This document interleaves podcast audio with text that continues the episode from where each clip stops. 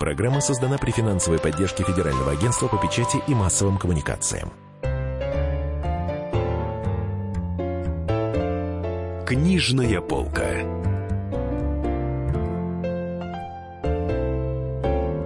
Дорогие друзья, э, сегодня в студии Дарья Завгородняя, а в гостях у меня Александр Граница, психиатр, психолог, автор книг. В руках я сейчас держу книгу «Безумие Ли». Как психиатры выставляют диагноз. Такая у вас американская история. Не часто человек получает сначала медицинское образование, а потом еще и психологическое. Это обычно такой американский путь, когда человек врач и психолог. Почему у вас так произошло? А, ну, где-то в девятом классе я захотел стать э, психологом, поскольку мне казалось, это самая интересная область, э, которую можно изучать, то есть мир человека, внутренний мир человека. А, ну, с физикой у меня просто было не очень, то есть второй вариант – пойти в астрофизике, но с физикой и математикой у меня не очень. Вот. А мир человека, он, в принципе, познаваем, поэтому мне захотелось стать психологом, но а, посоветовали друзья-родители, что более качественное психологическое образование можно получить только пройдя курс медицины, поскольку, ну, все таки психологи, они не так глубоко понимают устройство человеческого тела, устройство мозга. мозга. Вот, и самое главное, они не очень хорошо а, понимают, что такое болезнь, что такое клиническое мышление, и поэтому только а, врачебный опыт может помочь э, ну, более четко понимать, где есть граница нормального и э, уже болезненного. Ну, то есть вы понимаете теперь, где эта граница пролегает, или вы в процессе? Ну, я в процессе, да. То есть это на самом деле очень такая тонкая сфера, которую ну, нельзя рубить с плеча. То есть в каких-то случаях, конечно, это все очевидно, но очень часто сталкиваешься с ситуацией такой пограничной, когда очень тяжело понять, а, к кому же, собственно говоря, идти к психологу или психиатру. Но вот в этом случае моим пациентам везет, потому что они могут пойти к тому и к другому. Одновременно. Одновременно. Сейчас очень очень усилилась э, ситуация с какими-то там маньяками, когда муж там жене жену калечит. Вот недавно вынесли приговор 9 лет э, строгого режима липецкому маньяку, который забил свою жену до смерти. Вот э, ну, это маньяки. Почему у людей такая агрессия страшная? Каждый отдельный случай нужно смотреть в отдельности, поскольку критерии для постановки диагноза психиатрического, они очень четкие. И этим занимаются врачи, судебно-медицинские эксперты, вот, э, психиатра, и именно они выносят решение о том, есть расстройство, нет расстройства, и насколько это расстройство влияло на поведение человека, на его действия, на его образ мыслей и так далее. То есть есть свои критерии очень достаточно четкие, которые позволяют вот разграничивать. И далеко не все преступники, которые совершают какие-то правонарушения, а, даже самые жестокие, у них в итоге оказывается психическое расстройство. Далеко не всегда.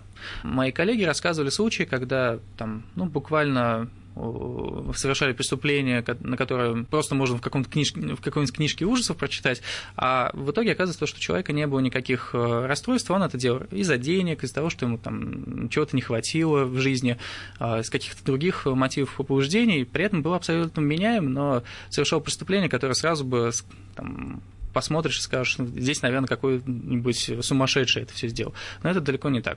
Вот. И даже в практике работы с пациентами с психическими расстройствами, которые совершали преступления, а, на деле оказывается то, что чаще всего эти преступления они совершали по болезненным мотивам, во-первых, во-вторых, они сами в итоге страдают от совершенного, поскольку им самим тяжело переносить то, что они совершили. Ну, то есть здоровая часть личности страдает, грубо говоря. Конечно, конечно, они раскаиваются, вот, но Поэтому им и необходимо лечение, которое помогает им стабилизировать это состояние и в последующем уже подобных действий не совершать. Смотрите, ведь существует такой термин а, диссоциальное расстройство личности, оно же антисоциальное расстройство угу. личности. В Америке это называют еще социопатией, ну, в народе угу. как бы называют угу. социопатией. Но понятно, э, э, что э, это существует, но это никак не лечится, человек признается вменяемым, как правило, судмедэксперт это, это же не признает, и он сажается в тюрьму. Поэтому тюрьмы переполнены социопатами. А вообще как-то это можно корректировать, вот эту угу. агрессию? Угу. Но если мы говорим о расстройствах личности, то далеко не всегда люди признаются вменяемыми. То есть есть э, э, как раз категория э, так называемых иных психических расстройств, при которых пациент не может контролировать свои действия, осознавать последствия, управлять своими действиями и так далее. То есть те критерии, которые, в принципе, являются достаточными для признания человека вменяемым или невменяемым. Это, кстати, делает только суд. То есть там, врачи-эксперты, они отвечают на вопросы, которые ставит судья, и вот там нет категории вменяемый и невменяемый все-таки. То есть они отвечают четко на вопросы, там мог основать э, свои действия, контролировать их или нет. И в некоторых случаях, когда а, это тяжелое расстройство личности, то, что раньше называлось психопатией или социопатией в западной а, культуре, в этих случаях а, признается, что человек не мог контролировать свои действия. Вот. В остальных, конечно, признается меняемым или ограниченным меняемым, есть еще такое тоже понятие, и в этом случае а, он не освобождается от уголовной ответственности, то есть к нему не применяется мера медицинского характера, то есть принудительное лечение. В остальных случаях, э, в принципе, расстройство личности, оно лечится, но лечится не всегда традиционным а, медицинским образом. То есть во многом здесь играет роль э, психокоррекционные мероприятия и... Ну, то есть психокоррекционные – это посидеть, поговорить, грубо говоря, а не таблетки. Иногда таблетки в некоторых случаях э, применяются, вот, но чаще, да, основной метод терапии – это психокоррекция, но это не просто поговорить. То есть, а, да, э, это работает, работа психолога, а, но это не то, что просто вот как мы с вами беседуем. То есть, а, все таки психокоррекция, психотерапия или любые другие психологические методы воздействия – это особые методики работы с человеком, и говорить о том, что это ну, просто беседа, конечно, не приходится, потому что есть свои а, правила, есть особенности, точки приложения, на что идет воздействие. И в том числе в расстройстве личности, конечно, вот в наибольшей степени а, помогает именно психокоррекционная процедура. Ну и, конечно, желание человека а, меняться. Ну, перестать драться и психовать. Фрагмент из книги Александра Границы «Безумие ли?». Иногда работа врача похожа на детективное расследование – на втором месяце моей самостоятельной практики к нам поступил пациент с пулевым ранением. Ему повезло, пуля прошла на вылет, не задев кость, ведущие нервы и артерии. Мужчина, назовем его А, был довольно высок и крепок. Лицо его оставалось напряженно подозрительным, но агрессии, на первый взгляд, в нем не чувствовалось. Я поздоровался и представился первым. Спросил разрешения присесть на его кровать. Он встретил меня вежливым приветствием, слегка отодвинувшись. Каких-то особенностей в раннем развитии и детстве он не отмечал. Образование у него было средним, служил в армии. Сейчас он занимался небольшим бизнесом по строительной сфере. Жена, трехлетний сын, отец, мать, старший брат. Ни у кого не было зарегистрированных психических расстройств. Расскажите, как вы попали к нам? А сказал, что плохо помнит произошедшее. Помнит, что они приехали в гости к родителям жены в загородный дом – Потом туда зачем-то прибыл наряд полиции, и он попытался спрятаться в бане. А потом были выстрелы, один из которых попал ему в ногу. Через два часа приехала его жена. Она подтвердила многое из его биографии. Но оказалось, что он утаил свои прошлые проблемы со злоупотреблением алкоголем и что даже ездил пять лет назад в другой город кодироваться. После этого, однако, он действительно не пил. Охарактеризовала она его совестливым и в меру импульсивным человеком. Потом мы перешли к странностям. Получалось так, что они начались около двух недель назад. Он стал замкнутым, по ночам спал мало, прерывисто. Начал подолгу уходить на прогулки. С одной из них вернулся с синяком под глазом. Особенно странно он вел себя в последний день. Почти не спал ночью. Утром они должны были поехать в загородный дом к ее родителям. Всю дорогу А был какой-то молчаливо отстраненный. Отвечал короткими фразами и часто озирался. Дома он тоже долго не задерживался, суетился, выходил на улицу, потом решил затопить баню. Внезапно, находясь в бане, стал кричать, звать их сыном к себе. Он боялся, что произойдет что-то плохое, и в бане рассчитывал защитить жену и ребенка. В один из моментов он вернулся в дом, и там произошел конфликт, в котором он сцепился с братом жены. Кое-как их разняли, и тогда он с топором убежал в баню и заперся там. Семья позвонила в полицию. Возникла уверенность, что это психотический эпизод, который начался почти за две недели до своей кульминации с так называемой продромы инициального начального периода перед развертыванием полной клинической картины психоза. Продолжение через несколько минут. Книжная полка.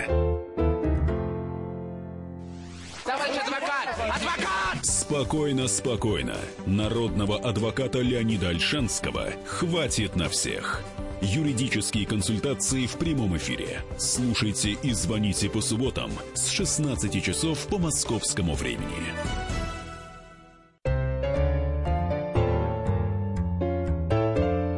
Книжная полка.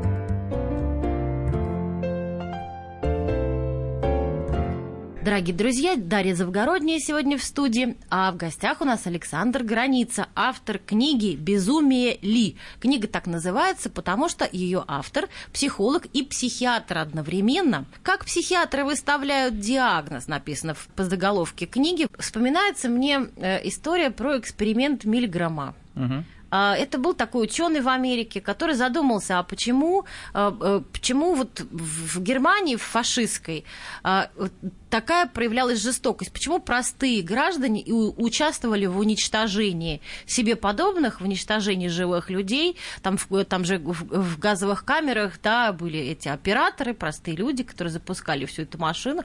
И вообще, почему они шли, вот, почему они встали на сторону этой ужасной а, антигуманистической идеи уничтожения части населения Земли? Он об этом задумался и стал там э, людей исследовать. Вот вы мне расскажите пару слов часов, как это происходило.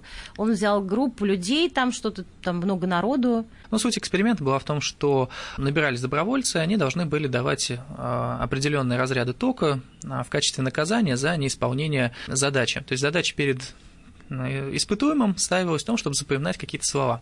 А второй испытуемый должен был задавать эти вопросы и а, контролировать ответы на них, и в случае, если ответы будут неправильными, давать... За э, неправильный ответ он давал удар током да, этому... Да, давал разряд током второму, э, второму человеку, и Разряд увеличивался. Э, увеличивался вплоть до самых смертельных э, доз. Эм, при этом часть людей говорила, что нет, мы не хотим этого делать, мы не будем дальше участвовать в эксперименте. И экспериментатор, который рядом с ними стоял, говорил, ничего страшного, вся ответственность лежит не на вас, а на экспериментаторе, вы можете продолжать э, там, проходить это То есть вас не накажут, не да. посадят. Да, с вами, с вами ничего не будет. Ага. И тому человеку тоже ничего страшного не произойдет, но только удар током. Примерно такую инструкцию инструкцию им давали, э, и многие люди доходили. Кстати, не все, не все, но тем не менее многие доходили до самого последнего э, этапа, хотя, разумеется, по правде никаких э, разрядов тока не было, то есть там сидел специально обученный актер, то есть все было подстроено так, чтобы им казалось, что как будто бы они сами дают эти разряды. При этом этические вопросы были к тому состоянию, в котором находился как раз-таки человек, который давал эти разряды тока, то есть что с ним происходило после этого, потому что все таки это достаточно сильная психологическая травма для любого человека, причинять вред другому человеку, поэтому этические вопросы во многом возникали здесь. Подобные эксперименты повторяли еще несколько раз, по-моему, в 2013 году в Голландии, и примерно такие же результаты и получались. То есть, в общем-то... И в Германии что-то такое было тоже? А, в разных странах подобные эксперименты повторялись, конечно, а, с учетом этических э, современных позиций, э, взглядов на, это, э, на эти эксперименты, но, тем не менее, ну, в результ... целом похожи. Результаты везде были похожи и отказались колотить током актера всего что-то в районе там чуть там 12, что-то 13 процентов. Нет, на, сам, на, сам, на самом деле 65 процентов отказалось, а вот 30 дошли до конца. А 30 дошли до конца, то есть фигачили ему там, этому актеру бедному якобы 450 вольт, от которых, в принципе, можно-то и окочуриться. А, да, то есть есть достаточно много интересных фильмов, э, научно-популярных, снятых на тему этого эксперимента, а, но он сыграл достаточно весомую роль в э, развитии развития психологии, понимания психологии. Ну, по крайней мере, он а, показал, что во многом на наше решение влияют факторы ответственности, переложения ответственности. То есть, если человек чувствует себя а, правым, а если он чувствует, что он имеет э, возможность что-либо делать и поддержку со стороны, поддержку со стороны других людей, то это во многом облегчает его действия. Вот, но это, в принципе, обусловлено тем, что мы животные социальные. Книжная полка. Давайте про шизофрению поговорим. У нас в стране очень много стереотипов вокруг этой, так сказать, царицы душевных расстройств. Там в каком-то году было, я помню, была очень громкая история. Няня из Средней Азии убила ребенка, в семье, в которой она жила и ухаживала за этим ребенком. Кроме того, там погибла собачка, потому что она еще и квартиру подожгла. И, в общем, она пошла гулять, эта няня. Тут ее и схватили. Потом выяснилось, что у нее была параноидная шизофрения, которую ее родственники скрыли, и она сама скрыла. И лечение она не получала, потому что в, там, в период ремиссии все сделали вид, что ничего не произошло. Вообще, как бы насколько этот случай типичен? Стоит ли бояться параноидных шизофреников? Стоит ли вообще бояться с лю- людей с расстройствами шизофренического спектра, вот так скажем?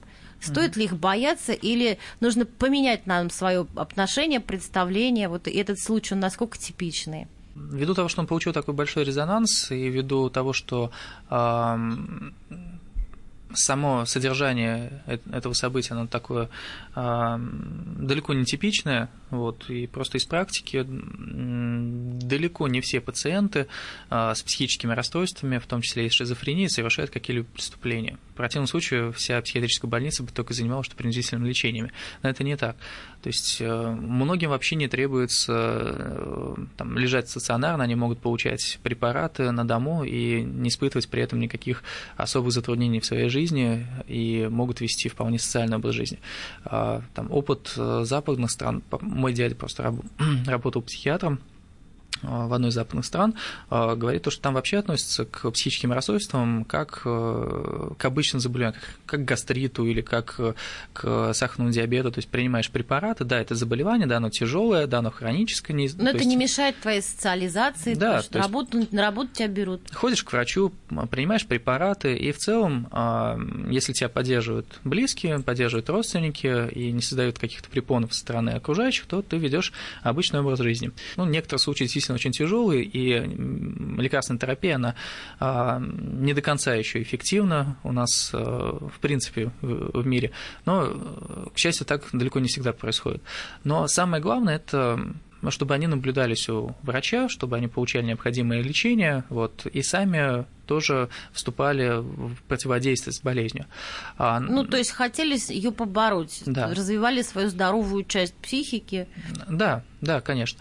А потом очень многие пациенты, несмотря на свою болезнь, у них остаются морально-нравственные ориентиры, вполне обычные, вполне а, человеческие, а, иногда даже, может быть, э, более светлые и наивные, чем у а, здоровых так называемых То людей. Есть, ну, грубо говоря, человек, человек с параноидной шизофренией, он не обязательно пойдет крушить кого-то, да? Нет, бить и пер, первый, э, кто пострадает от его заболевания, это он сам.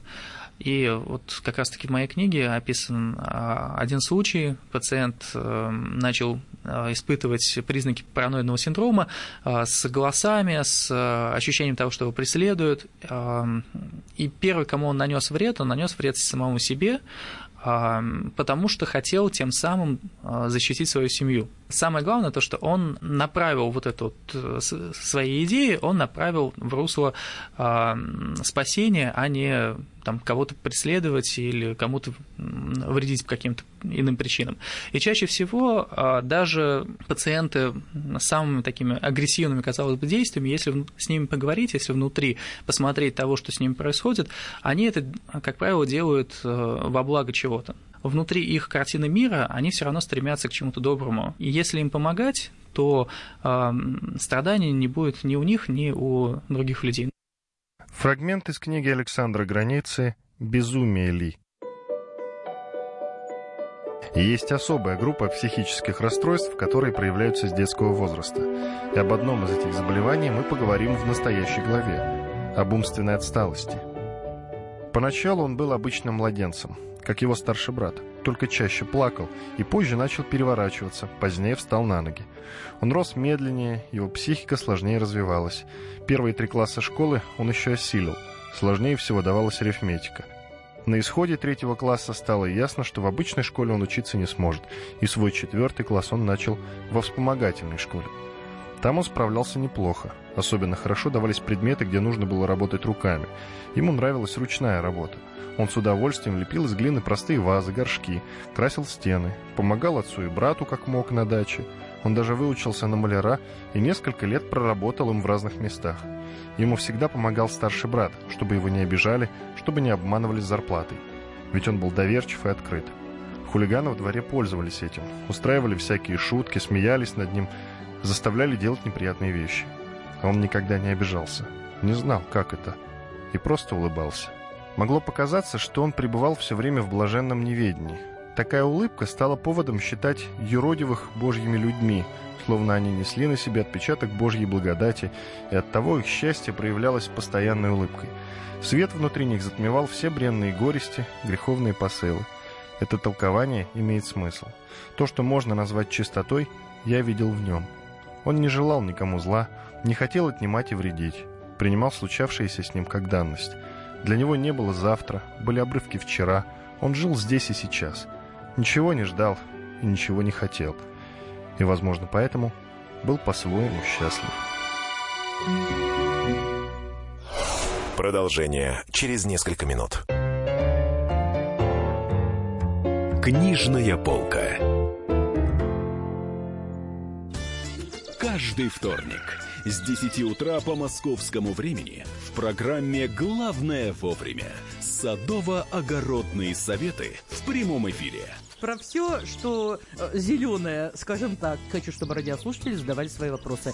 Большой эксперт. Самая удачная находка для всех работников мотыги и лопаты. Тетя Таня Кудряшова. И дети меня зовут мать всего зеленого.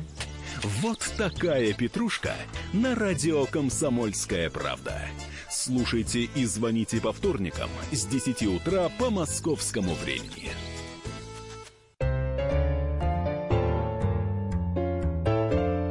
Книжная полка.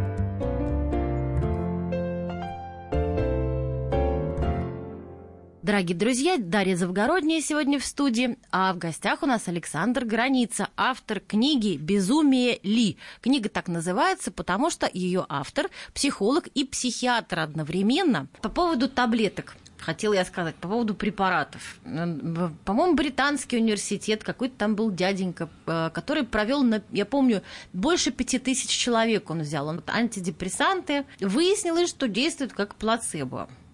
То есть на кого-то действует, на кого-то не действует. Но, в общем, эффективность их сравнима с плацебо. Вы что-нибудь можете сказать об этом? Вот как лечить депрессию? Эффективно ли лекарство против депрессии? Или прав этот э, мужик из британского университета, который сделал исследование? Чтобы оценить, э, насколько эффективно или неэффективно для лечения депрессии, нужно для начала первый шаг – это поставить диагноз, что депрессия действительно есть, что это а, не просто там какое-то уныние, хандра, э, там, а, апатия. То есть, если есть действительно признаки депрессии, а, клинической депрессии, то антидепрессанты являются очень эффективными препаратами и являются ну, таким золотым стандартом для назначения. Единственное, подбор препарата, он всегда строго индивидуален и осуществляется врачом, психиатром, то есть это никаким образом не стоит делать самому в качестве самолечения, а, поскольку у антидепрессантов, как у многих других лекарственных препаратов, есть побочные эффекты и достаточно серьезные побочные эффекты, которые могут возникнуть при неправильном их э, применении и использовании. Ну, депрессия сегодня как бы ну, одно из самых главных, так сказать, повседневных расстройств. А как диагности... Можно ли человек диагностировать у себя признаки депрессии? Ну, есть э, так называемая классическая триада депрессивная. Э, она далеко не всегда встречается, но вот э, такая точка от, отсчета. Э, это снижение активности, там, в том числе двигательной активности, то есть человеку ну, буквально не хочется не вставать, не делать ничего, не есть, у него замедленное движение, а, он ходит сутулиной походкой, шаркающей.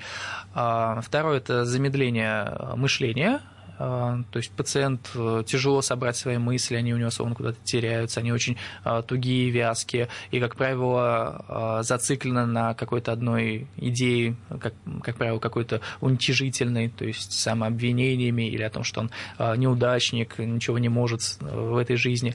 Вот. Ну и третье – это сниженное настроение, вплоть до переживания от там, легкой грусти до переживания глубокой э, тоски, э, горя, меланхолии. Могут возникать э, боли, болезни в разных частях тела.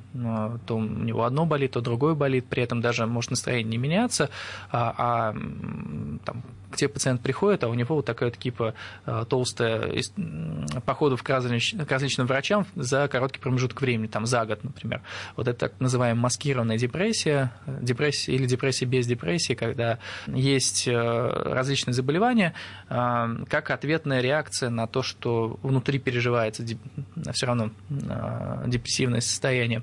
Но здесь к психиатру в данном случае о котором я говорил, а, приходят ну, в самую последнюю очередь. Депрессии. Когда да, из-за при... депрессии болеют. Не знают, а, когда уже все, всех врачей обошли и уже не знают, что с ним делать, вот, тогда отправляют. Ну, вот сходите еще к психиатру, может быть, все таки это, это его. Есть а, невозможность получения удовольствия. То есть состояние ангидонии, которое вот в, последние, в последние годы очень часто выходит на передний план а, при лечении депрессии, и вот э, как раз-таки многие антидепрессанты рассматриваются именно с позиции а, возможности влиять на умение получать удовольствие от жизни. Вот. Но кроме таблеток, конечно же, а, депрессия в различных, в различных ее формах, она лечится и э, психотерапией. Вот, и психотерапия является в некоторых случаях ну, сравнима по своему эффекту с э, антидепрессантами по своей эффективности. Слушайте, а вот у меня подруга в депрессии. Мне ей посоветовать пойти к районному э, психиатру. Он распознает, что с ней. Вот она все время спит, она не может ничего делать, ей все лень. Ну, э, чувство усталости, конечно, тоже ну, может, быть, сим, может, быть, есть, там симптом, может быть симптом э, депрессии, а может не быть им. То есть есть э, и просто ну, некие феномены, то есть когда э, ну, это просто жизнь человеческая, и далеко не всегда стоит списывать на какое-то заболевание потому что это именно оно является причиной э, вот этого состояния. Может быть, все-таки есть какие-то э, внутриличностные э, проблемы, которые стоит Но обсудить. Но на психолога у нее точно денег нет. А, ну, можно пойти к псих, психиатру или к психотерапевту. Врачи-психотерапевты, они тоже принимают в рамках ОМС вот, угу. Поэтому к врачу-психотерапевту она тоже может вполне обратиться. Да и к психологу тоже есть э, различные службы поддержки, куда тоже можно э, обратиться, если есть необходимость. Фрагмент из книги Александра Границы «Безумие ли?». Я был тогда интерном-психиатром, когда пациентка Д поступила повторно в отделение, где проходила моя учеба. Она рассказала, что заболела давно, в начале 90-х годов. Каждый раз, когда она ложилась в больницу, ее состояние было одним и тем же. Внезапно снижалось настроение, нарастали апатия и отрешенность, безразличие к окружающему и своим близким. Появлялись мысли о самоубийстве на волне приступов очень глубокой тоски, которые несколько раз приводили к попыткам суицида. Длились такие периоды около трех месяцев, и потом постепенно проходили. Ее настроение выравнивалось, и жизнь снова налаживалась. Около трех недель назад, опять без видимых на то причин, мир вновь стал серым и безликим – Ей хотелось замкнуться, уйти ото всех, запереться в комнате, закрыв шторы и молча лежать на кровати. Не хотелось есть и тяжело было засыпать. Да и во снах были лишь кошмары и смерть. В груди ее жгла тоска, давила и истощала, высасывая радость и желание. В голове родились самые плохие воспоминания ее жизни. Двойка в третьем классе, насмешки одноклассников в одиннадцатом, безответная любовь на первом курсе, смерть матери. На лицо была классическая депрессивная триада сниженное настроение с преобладанием аффекта печали, доходящей до выраженной тоски, снижение активности. Д, как и дома, в основном лежала, отвернувшись к стене в своей палате, ни с кем не говорила, кроме как по необходимости.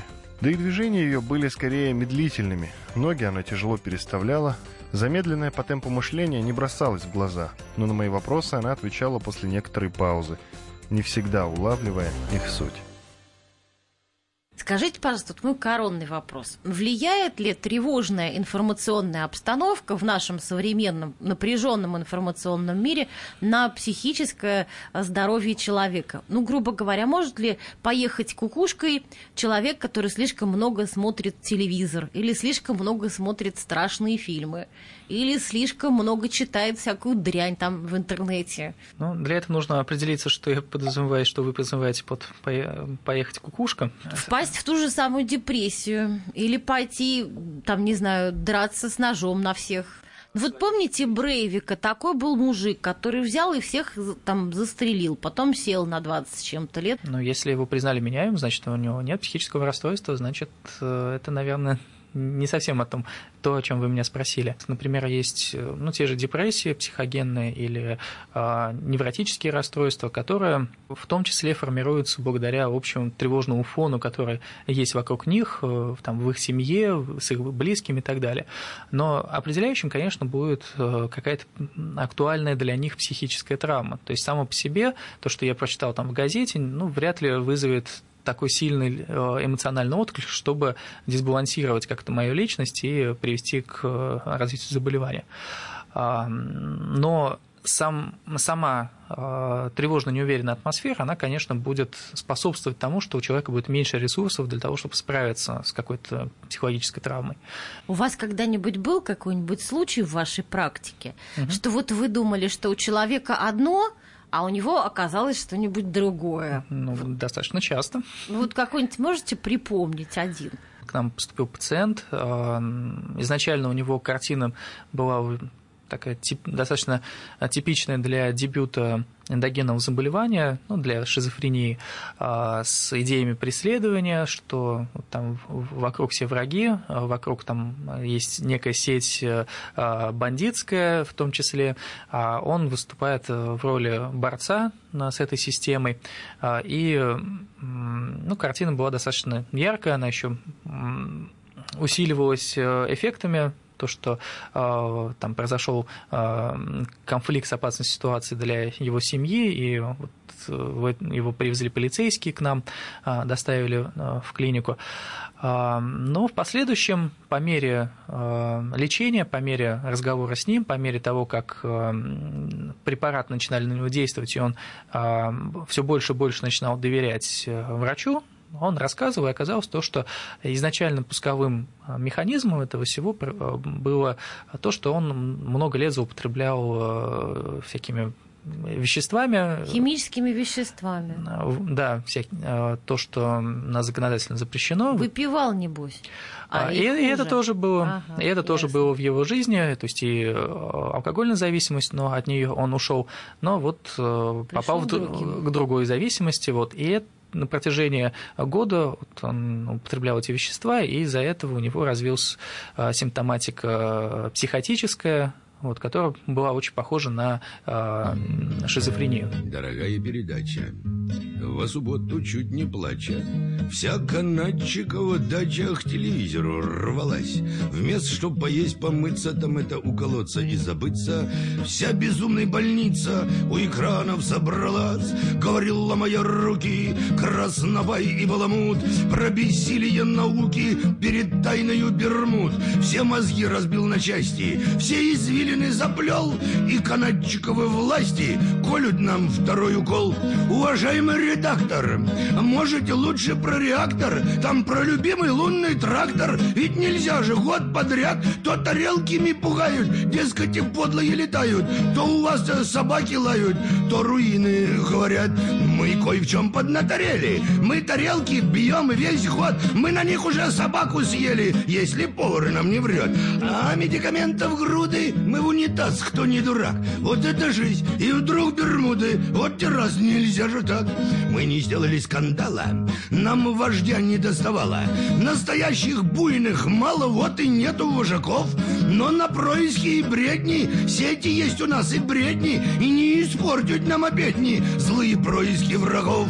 Это их худые черти мутят воду во пруду. Это все придумал Черчилль в восемнадцатом году. Мы про взрывы, про пожары сочинили ноту ТАСС, но примчались санитары и зафиксировали нас. С уважением, дата, подпись, отвечайте нам, а то, если вы не отзоветесь, мы напишем в спортлото. Продолжение через несколько минут. Слушайте в нашем эфире совместный проект «Радио Комсомольская правда» и телеканала «Спас» Деятели культуры и искусства, ученые и политики в откровенном разговоре с Владимиром Легойдой. О вере, жизни и любви беседуем по пятницам с 6 вечера по московскому времени. Книжная полка.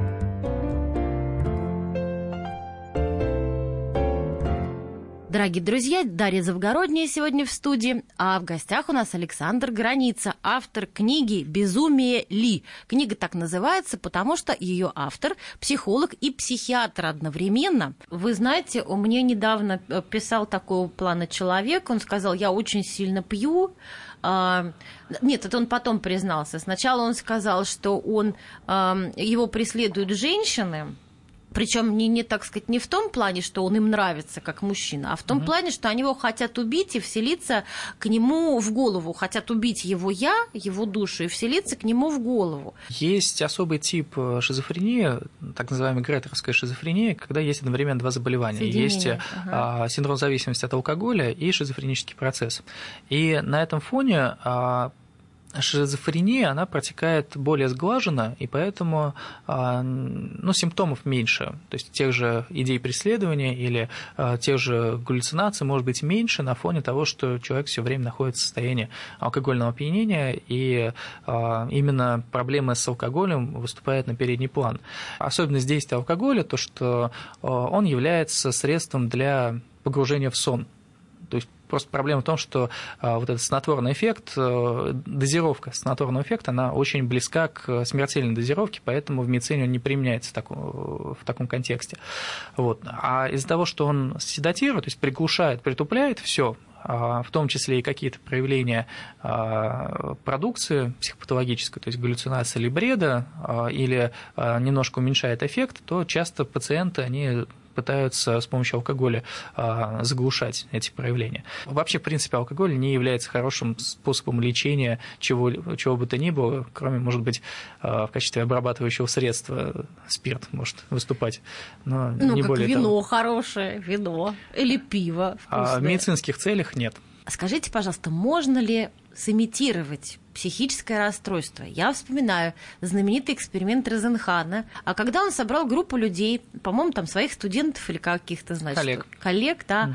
а, они все, значит, пошли э, по разным э, психбольницам, значит, и имитировали диагноз шизофрения. Врачи этих больниц, куда они пришли притворяться, они поверили этим ложным больным, поставили тем диагноз шизофрения и пытались их лечить. Вот что вы об этом скажете? А, самое забавное, что когда экспериментаторы признались, сказали то, что нет, у нас нет никакого расстройства, на самом деле тут психологи, мы пришли тут а, эксперименты ставить, э, их далеко не сразу выписали. А, Может, у них правда что-то было не то с головой-то? На, сам, на самом деле этот эксперимент очень э, хорошо проиллюстрировал э, ту тонкую грань между нормой и патологией, которая есть, и то, насколько психиатрии мы опираемся э, на личные какие-то представления, ощущения, которые у нас возникают при общении с человеком. Но другого инструмента у нас все-таки нет в психиатрии, то есть основной инструмент для постановки диагноза – это собственная психика. В отличие от других медицинских специальностей, психиатрия – это единственное, где патологоанатом не может иметь решающее слово в постановке диагноза. А, если у пациента даже есть, например, синдром Дауна, умственная отсталость, ему не поставить ни генетик, ни невролог, ее может поставить только врач-психиатр. А, то же самое касается любого психического расстройства в настоящий момент. И сымитировать можно, а, вот также, отвечая на критику, например, а, которая возникла в ответ на этот эксперимент, один из психиатров сказал, вот если вы придете а, в, любую, в любой приемный покой, будете говорить, что у вас болит живот, а перед этим вы выпьете стакан крови, и вам сделают, разумеется, ФГДС, раз у вас болит живот, и там увидит кровь, вам поставят диагноз язвенной болезни с кровотечением. То же самое и в психиатрии, то есть при желании сымитировать можно. Но это делать достаточно тяжело, тяжело, поскольку у психических расстройств всегда есть множество симптомов. И на основании только одного симптома диагноз никогда не ставится. То есть на основании того, что вот, вы знаете, слышу голоса, ну, это может быть просто оказаться внутренняя речь. Если мы говорим о какой-то судебной практике, то там еще более жесткие критерии, и изучается а, вся жизнь пациента, а, является а, таким инструментом для поиска симптомов и подтверждения или, или опровержения. Интересно, кстати, продолжение этого эксперимента Розенхана, угу. потому что к нему обратилось ряд клиник и говорят, вы знаете, вот те клиники, которые отправили, это были плохие, а вот мы хорошая клиника, вот у нас бы такого точно не повторилось. На что Розенхан сказал то, что хорошо, вызов принят, ждите, в течение года к вам поступят ложные такие больные. ложные больные, попробуйте-ка определить. Вот, они нашли 40 ложных больных, хотя он никого не отправлял. Дорогие друзья, у нас в гостях Александр Границы, психолог, психиатр, автор книги «Безумие Ли». А вот скажите, пожалуйста, о связи э, творческих способностей и душевного расстройства. Все наши поэты и писатели в разное время испытывали какие-то проблемы с психикой. У всех. Мандельштама было какое-то одно из расстройств шизофренического спектра, я думаю. Пастернак впадал в глубокую депрессию. А Марина Ивановна Цветаева тоже впадала в глубокие депрессии, но у нее там все сложнее было. Вот любой творческий человек, он потому и обращает на себя внимание, что он мыслит не так, как э, большинство. То есть он выбивается из понятия нормы, и если он очень сильно выбивается из понятия нормы, то мы называем его гением. Но при этом это отклонение, оно такое не болезненное, оно в таком позитивном, а, продуктивном смысле, продуктивном русле, и поэтому оценивать э, а, наличие или отсутствие психических расстройств э, там, на основании каких-то текстов у самих э, писателей, ну, это несколько неверно, поскольку а, кроме необычного образа мысли, который не всегда а, вписывается в какие-то традиционные шаблоны постановки психиатрических диагнозов, есть еще такой момент, как фантазия а, писателя, который создает определенный образ. И переживания, которые есть у этого образа, у этого персонажа, они могут напоминать те или иные психические состояния, а, которые там, с точки зрения медицины можно трактовать как расстройство. Но это, но это никоим образом не говорит про самого писателя, это говорит про переживания его литературного героя. Потом очень часто наше а, обычное состояние, например, состояние воодушевления, а, которое приходит к нам, там, состояние любви или какого-то вдохновения, а, если трактовать их строго психиатрически, то они тоже будут напоминать какие-то а, психические расстройства. Влюбленность. Влюбленность. Вот да. влюбленность на что оно похоже? А оно похоже на гипоманиакальное состояние. То есть у пациента, у человека в, в этом случае возникает а, там радость, часто беспричинная постоянное, весь мир окрашивается какими-то яркими тонами, а, ему кажется то, что весь мир такой добрый, что окружающие люди к нему по-доброму относятся и так далее. Говорит ли это о том, что у человека есть заболевание? Нет. А, но это говорит о том, что некоторые состояния психиатрические, они похожи на те состояния, которые встречаются и у здоровых людей а, в норме, и это в том числе то, о чем я хотел э, показать и рассказать в своей книге, что вот грань ее почувствовать можно, но не стоит э, излишне медикализировать, излишне входить туда, где медицине не место, в том числе при оценке каких-то а, обычных явлений, состояний. То есть не вся грусть – это депрессия, депрессия, не все горе это депрессия, э, не вся а, влюбленность это мания и так далее. Вот. А у творческих людей э, эти грани еще тоньше поскольку и так их образ мысли а, отличается от привычного, стандартного, и поэтому оценивать только как-то шаблонно их нельзя. Вот. Но проследить э, у их персонажей, которых они создают, э, какие-то похожие признаки, это, это возможно. Но, конечно, я не очень хорошо отношусь к спекуляциям, когда вот в некоторых статьях читаю, что вот там у Достоевского было такое-то заболевание, у такого-то писателя было такое-то заболевание. все таки ретроспективно, не э, общаясь с этим человеком, не, то есть их ведь не смотрел врач-психиатр, а, если это, он этого не делал, соответственно, и признаков заболевания достоверно мы не можем определить. А по текстам тот мир, который создает э, писатель, он э, отличается от того, э, каким является сам человек. У нас в гостях был Александр Граница, психиатр и психолог, автор книги «Безумие Ли». Приходите еще. Спасибо, приглашайте, приеду. Фрагмент из книги Александра Границы «Безумие Ли». Есть много причин, почему написана эта книга. Главное — это мое переосмысление работы врача-психиатра, попытка привести вклад в рассеивание предрассудков и стереотипов. Когда я поступил в медицинский университет, были популярны сериалы «Клиника» и «Доктор Хаус». И будущее мне представлялось увлекательным приключением. Реальная же практическая работа не всегда радужная. Очень много сложностей связано с осознанием пределов своих возможностей в помощи пациенту, этическим и нравственным выбором, давлением со стороны общества.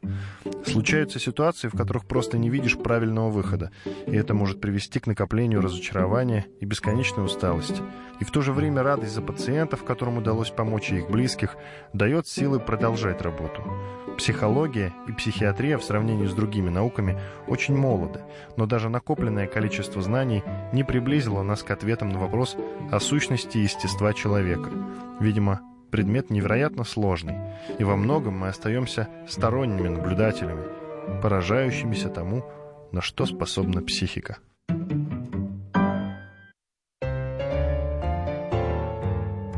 Книжная полка.